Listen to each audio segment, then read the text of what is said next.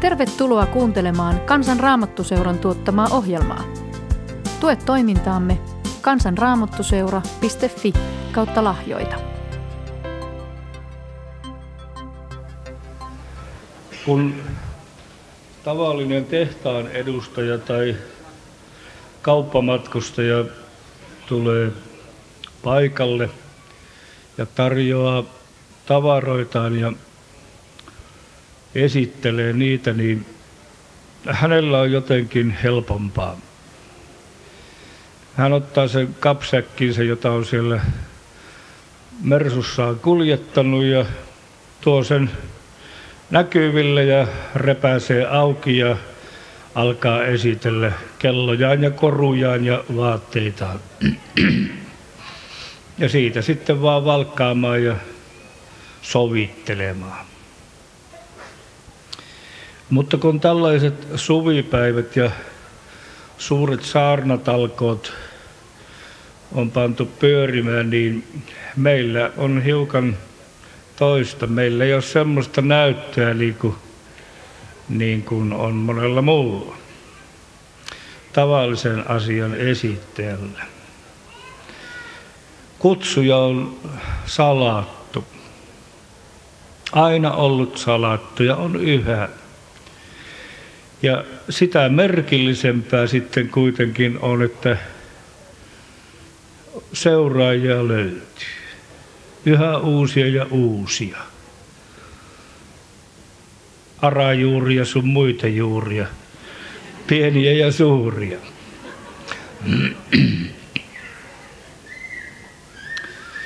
Mutta oikeastaan kyllä meilläkin on näyttöä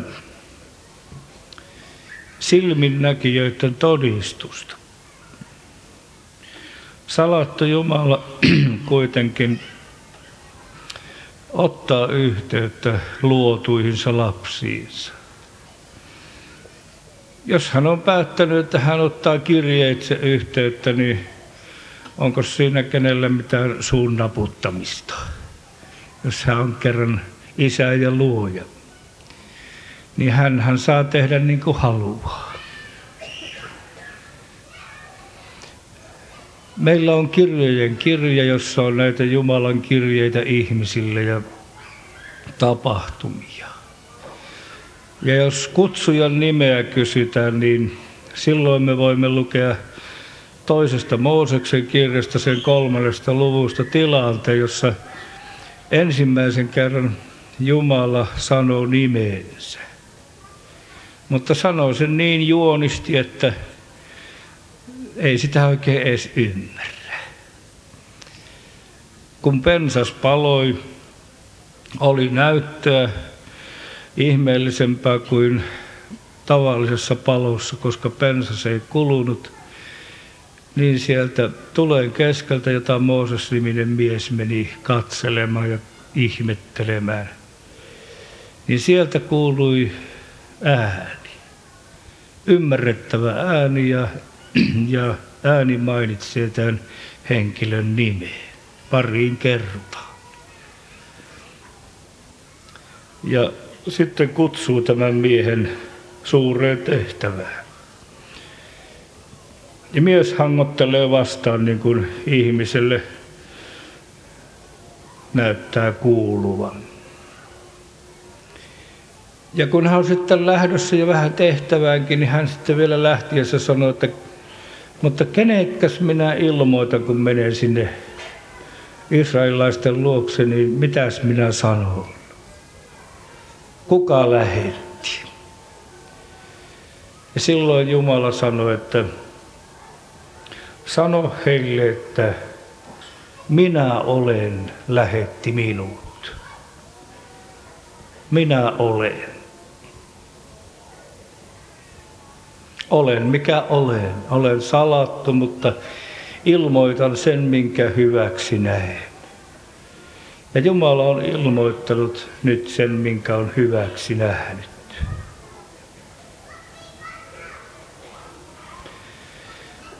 Entäs sitten kutsutun nimi?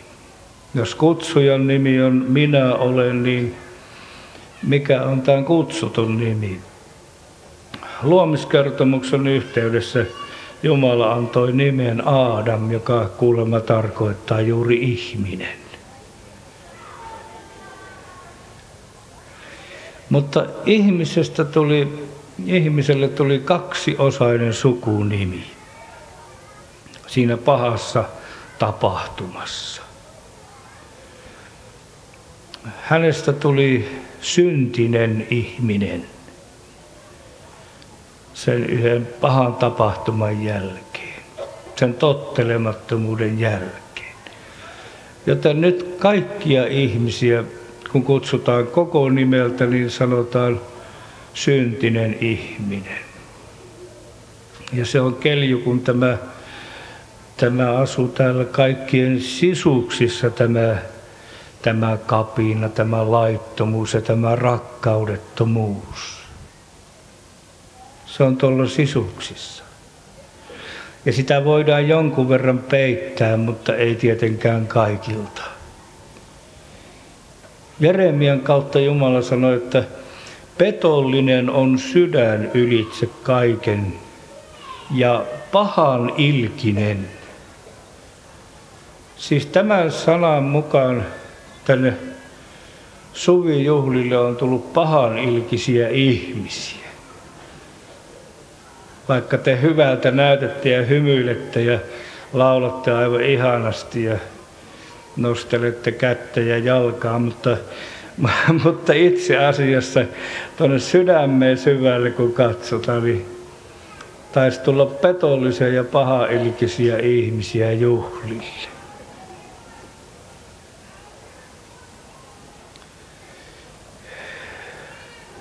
Ja sitten Jeremia sanoi, että kun sydän on tämmöinen, niin hän jatkaa, että kuka taitaa sen tuntea. Se on niin, niin petollinen ja, ja paha ilkinen ja juonikas tuo ihmisen sydän, että hän joutuu ihmettelemään, että eihän sitä kukaan oikein tunnekaan. Mutta sitten Jumalan suunnitelmissa tänne tuli toinen minä olen ja hänen nimensä, se ihan käskettiin panemaan hänelle sellainen nimi. Hänen nimensä on oleva Jeesus. Minä olen Jeesus, jota sinä vainoat, sai kuulla sanan toisen valon välkkeessä myöhemmin eräs henkilö. Minä olen Jeesus, jota sinä vainoat. Minä olen hyvä paimen, minä olen tie, totuus, elämä. Minä olen. Ja varmaan juutalaisia uskovaisia pappeja ja muita eniten suututti Kristuksen julistuksessa tämä, kun hän usein sanoi, minä olen, eli hän sanoi olevansa Jumala. Mutta meitä se lämmittää. Minä olen totuus, minä olen tie, minä olen hyvä paimen.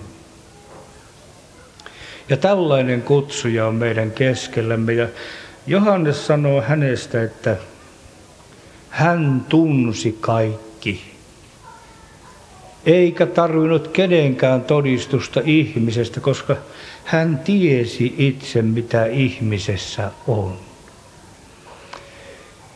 Ja minä olen onkin keskellämme, koska Kristus sanoi, että missä kaksi tai kolme on kokoontunut minun nimeni, siinä minä olen heidän keskellänsä. Ja nyt me olemmekin Herran Kristuksen edessä. Kaikki. Kutsuttuina, vedettyinä, tavalla ja toisella tänne tuotuina. Me olemme suoraan Kristuksen edessä ja hän tuntee sydämet. Ja kun äsken näytti niin iloiselta ja hyvältä, niin minä ajattelin, että meinköhän me nyt pilaamaan tämä homman, kun minun mieleen tuli kertoa vähän meidän sisuksista enemmän. Että päästäisiin pohjilleen päästäisiin sille kohdalle, jossa Kristus parhaiten kohdataan, sille hän ei ole milloinkaan luulojen tasolla eikä korkealla kohdattavissa, vaan hän tuli alas syntisiä pelastamaan. Ja jos ulkonaisesti katsotaan, niin kyllähän tämä joukko nyt on jo sellaista joukkoa, että eihän tänne koi poliisiakaan tarvinnut kutsua hyvin montaa kymmentä ainakaan on näkynyt. Niin eiköhän ole hyvää porukkaa. Ja muutenkin ihan, ihan valion joukolta näyttää ulospäin. Mutta kun minä olin tuolla Kuopiossa toisissa 40-vuotisjuhlissa, näissä, näissä kansanraamattoseuden juhlissa kevät-talvella, niin minä kyllä säikähdin, että näinköhän minä suututin nuo kuopiolaiset, kun minä menin puheessani kato sanomaan niille, että kyllähän te aika enkeleiltä näytät. Jossa minä hankin tainnut tulla huorin tekijöitä ja aviorikkojen ja, ja murhamiesten kanssa juhliin. Silleen sanoin ja kattelin niitä ilmeitä ja, ja varmaan ne oli sen verran nöyriä ihmisiä, että ne eivät taineetkaan suuttua minuun. Ja vaikka tämä on niin juhlava ja iso tilaisuus, niin, niin itse asiassa kun Kristus katsoo tätä joukkoa, niin näinpä taitaa olla nytkin. Hän sanoi ihmisen sydämestä niin suorat sävelet kuin ei kukaan muu. Hän sanoi, että ihmisen sydämestä lähtevät pahat ajatukset. Haureudet, varkaudet, murhat, aviorikokset, petollisuus, häijyys, Jumalan pilkka, ylpeys, mielettömyys. Ja melkein tekisi mieli sanoa, että tässä on su- meidän sukunimiemme lisäksi, kun se on syntinen ihminen, niin sanottu ihan etunimi. Tässä luettelossa on semmoisen almanakan nimet, että pois tieheen. Mutta onko helppo omistaa näitä vai onko vaikeaa? Suoralta kädeltä saattaa tuntua vaikealta ajatella, että minäkö olisin huorintekijä tai aviorikkoja tai murhamies. Pois se minusta. Enkä mä ole sentään varastellut ja enkä me niin kauhean ahnekkaa ole. Niin voisi ensikädeltä ajatella, mutta silloin kun me ollaan Kristuksen edessä, me ollaan totuuden edessä. Ja Jumala katsoo syvimpään. Ja mie luulisi, että silloin kun ihminen suostuu sanomaan oman etunimensä myöskin, kenties pahalta tuntuvan huorintekijä syntinen ihminen, varas syntinen ihminen, murhaaja syntinen ihminen, ahne syntinen ihminen. Taikka jos ei näissä löytäisi itseään, niin entäpä sitten, jos täällä onkin ylpeä syntinen ihminen?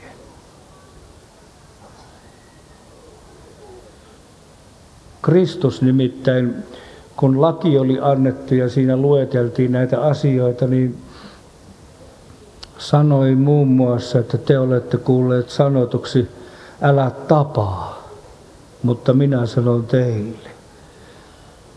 Joka vihastuu veljeensä on murhaaja.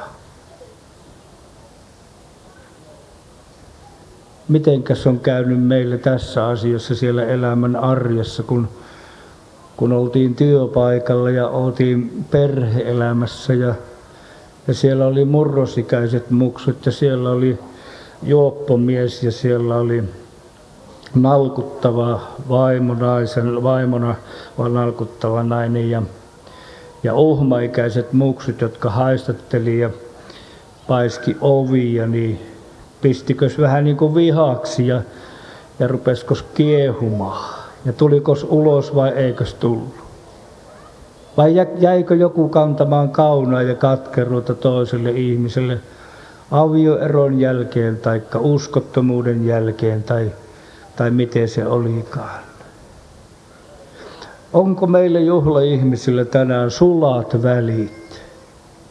Onneksi me antanut anteeksi vai onko puukko hihassa tai, tai katkeruus sisuksissa?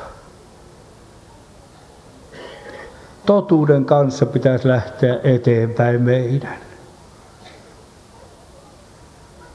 Taikka sitten sen kuudennen käskyn kohdalla – Siinä moni voisi luistaa ja mennä ohitse, ellei Kristus olisi sanonut, että entäs se sydän ja silmä. Toisista voi helposti luetella ja sanoa, se oli semmoinen ja semmoinen ja semmoinen ja semmoinen. Ja tuomioita voi tulla. Ja lyödään selkään toista ihmistä kuin puukolla. Pahan ilkisiä puheita moittivia, tuomitsevia puheita, jos ei ole menty itseen. Kun Kristus niitä tuomitsevia miehiä puhutteli hienosti, niin hän sanoi näin, että joka teistä on synnitön, heittäköön ensimmäisen kiveen. Jos Jumala saa katsoa syvälle ja pyhä henki, totuuden henki saa näyttää meille asioita, niin Täältä löytyykin meitä, joilla on ruma etunimi syntisen ihmisen sukunimen edellä.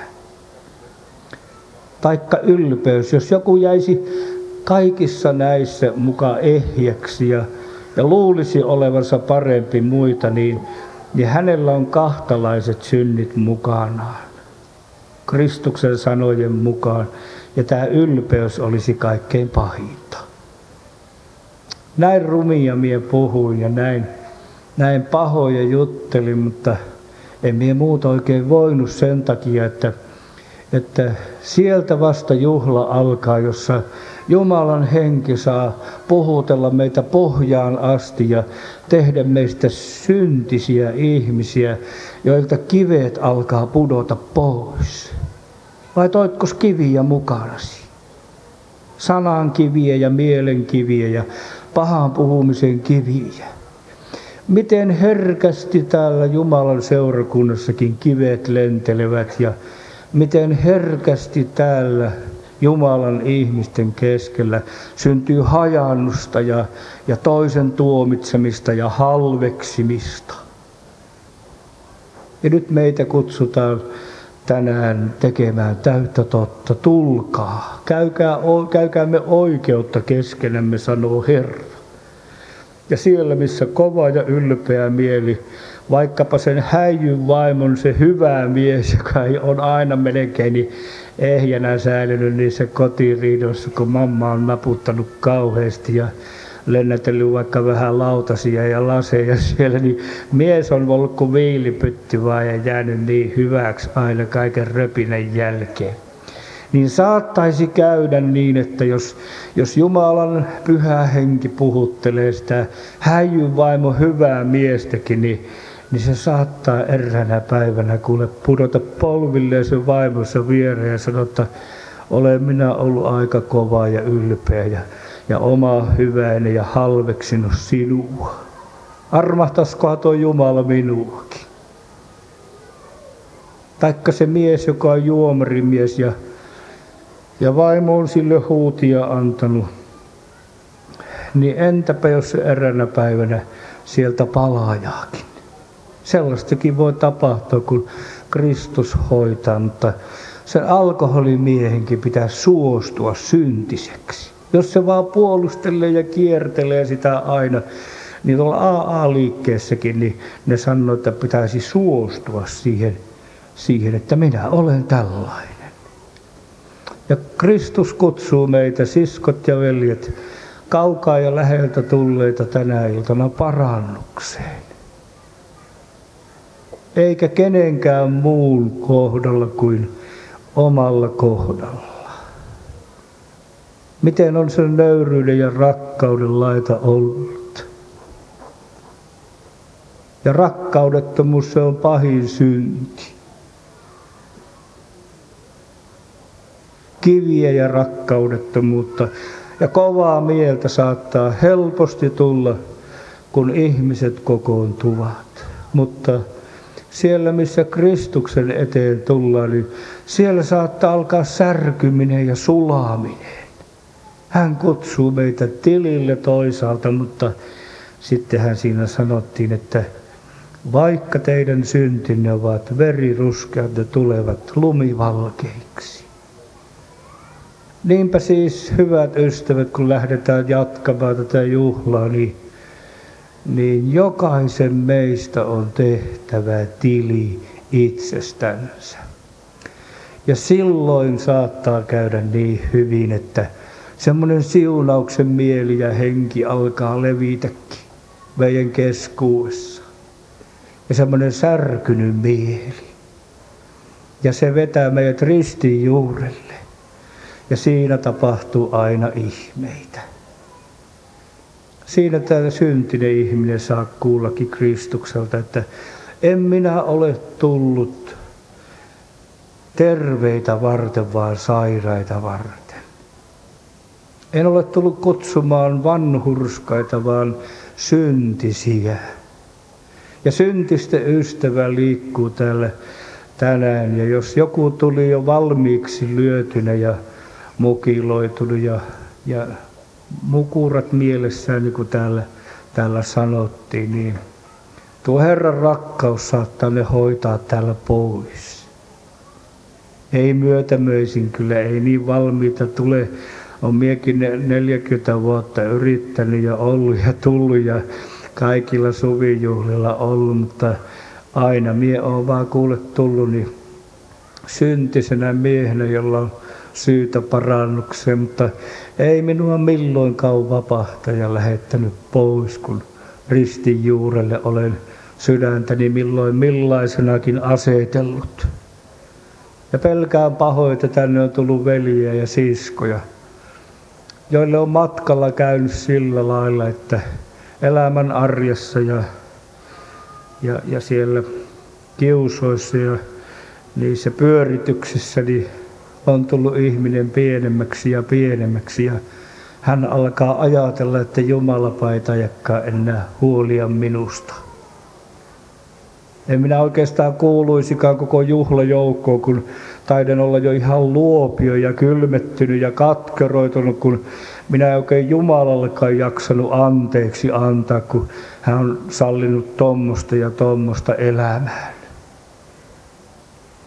Mutta tässä ollaan yhdessä vastaan ottamassa Kristukselta, joka on syntisiä ja sairaita varten tullut, niin uutta tuoretta armoa ja anteeksi antamusta. Ja raamatussa puhutaan siitäkin, että Herra antaa uuden nimen sitten myöhemmin. Valkoisen kiven ja uuden nimen. Ja minusta näyttää siltä, että hän antaa jo tällä matkalla tämän uuden nimen. Ja, ja etunimen kohdalle tuleekin armahdettu syntinen ihminen. Armahdettu syntinen ihminen.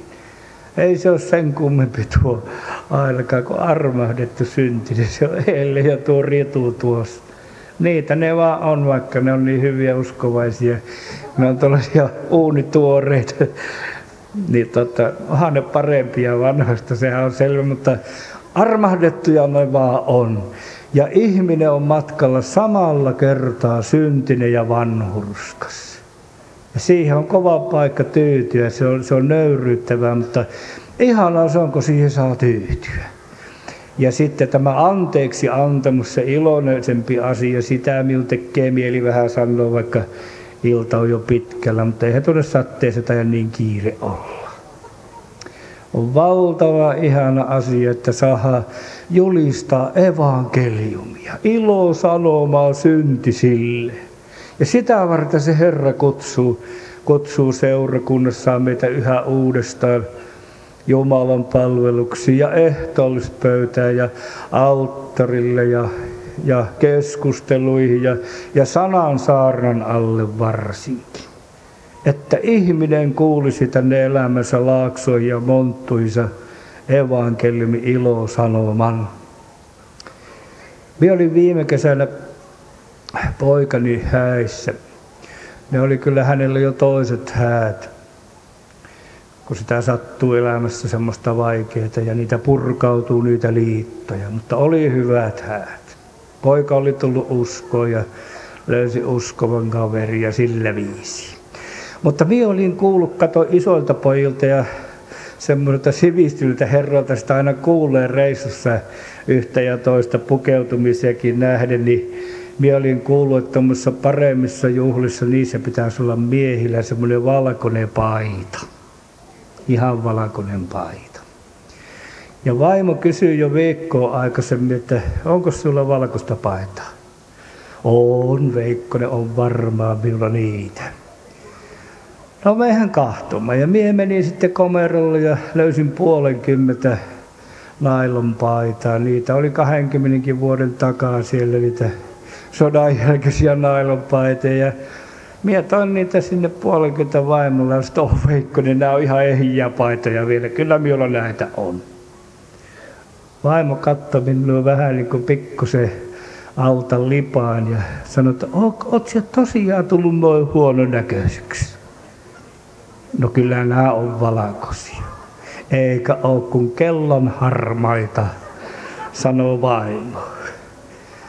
Ja niin se vaan minun pommitti, että eihän sinä ole muuta kuin lähti Mikkeliin paijan ostoon. Ja, ja minä sitten ostin paijan siellä ja tulin kotiin, niin minä sallaa vaimolta meni rinnastamaan niin sitä uutta paitaa niihin vanhojen kanssa. Ja kyllä se ne oli kyllä kellaharmaita.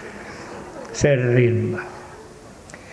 Ja minä saa aika hyvän saarnan siitä, että Jumalan edessä ei kuule oma vanhurskauden vaate, vaikka se näyttäisi jotakuinkin hyvän näköiseltäkin, niin Jumalan edessä se on vaan kuule kellan harmautta ja, ja saastaisuutta, niin kuin siellä sanotaankin, että ihmisen vanhurskaus on kuin saastainen vaate, mutta Kristus tänä iltana, kun hän kutsuu meitä tilille, niin hän antaa täysvalkoisen hänen annettiin pukeutua liinavaatteeseen hohtavaan ja puhtaaseen. Se liina on pyhien vanhurskautus. Ja sellaista täällä kuule tapahtuu tällä suvipäivillä. Siellä penkissä hiljakseen, kun ihminen rippiänsä tekee ja suostuu nöyrtymään sanomaan oman etunimensä oikein ja ja suostumaan itse parannuksen paikalle, niin, niin silloin tämä vanhurskaus, joka annetaan lahjana, tämä anteeksi antamuksen valkoinen vaate, niin se annetaankin tälle ihmiselle. Ja joha on hyvä kuulla olla juhlissa, kun synnit anteeksi, tuore armo ja, ja saa sukunimekseen kirjoittaa edelleen mielessään armahdettu syntinen kerran Kristus sokeille miehelle teki kysymyksen, joka oli huudellut hänen peränsä, niin Herra kysyi, että mitä tahdot, että minä sinulle tekisin?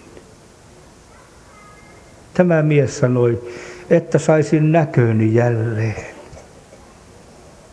Kristus on edessämme tänään ja ajatellaanpa sillä lailla, että sinä vain olisit tässä teltassa ja Kristus. Unoha kaikki muut nyt. Ja Kristus kysyisi sinulta, että mitä sinä juhlille tullut tahtoisit, että minä sinulle tekisin? Sano se, mitä sinulta puuttuu. Kerro hiljaa siellä sydämessäsi. Miltä näyttää, mitä puuttuu? Jospa vaikka olisi sanottava sillä viisi, että saisin näköni jälleen. Silloin kun pyhä henki kirkasti meille Kristusta ja syntisyyttä, niin ensin syntisyyttä ja sitten Kristusta, niin mikä oli parhaiten näkyvillä? Se oli yksi teko. Se on täytetty, ristin teko. Ja nyt on lupa kuule katsella ristille. Ja Kristus sanoi, että saan näköisi, luota minuun. Minä olen velkasi maksanut ja sinut puetaan juhlavaatteisiin valkoisiin lahja vanhurskauteen. Nyt tänä iltana ja jatkossakin näille juhlille.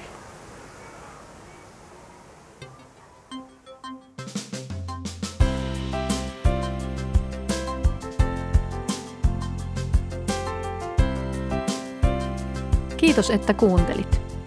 Tue toimintaamme kansanraamottuseura.fi kautta lahjoita. Siunausta päivääsi.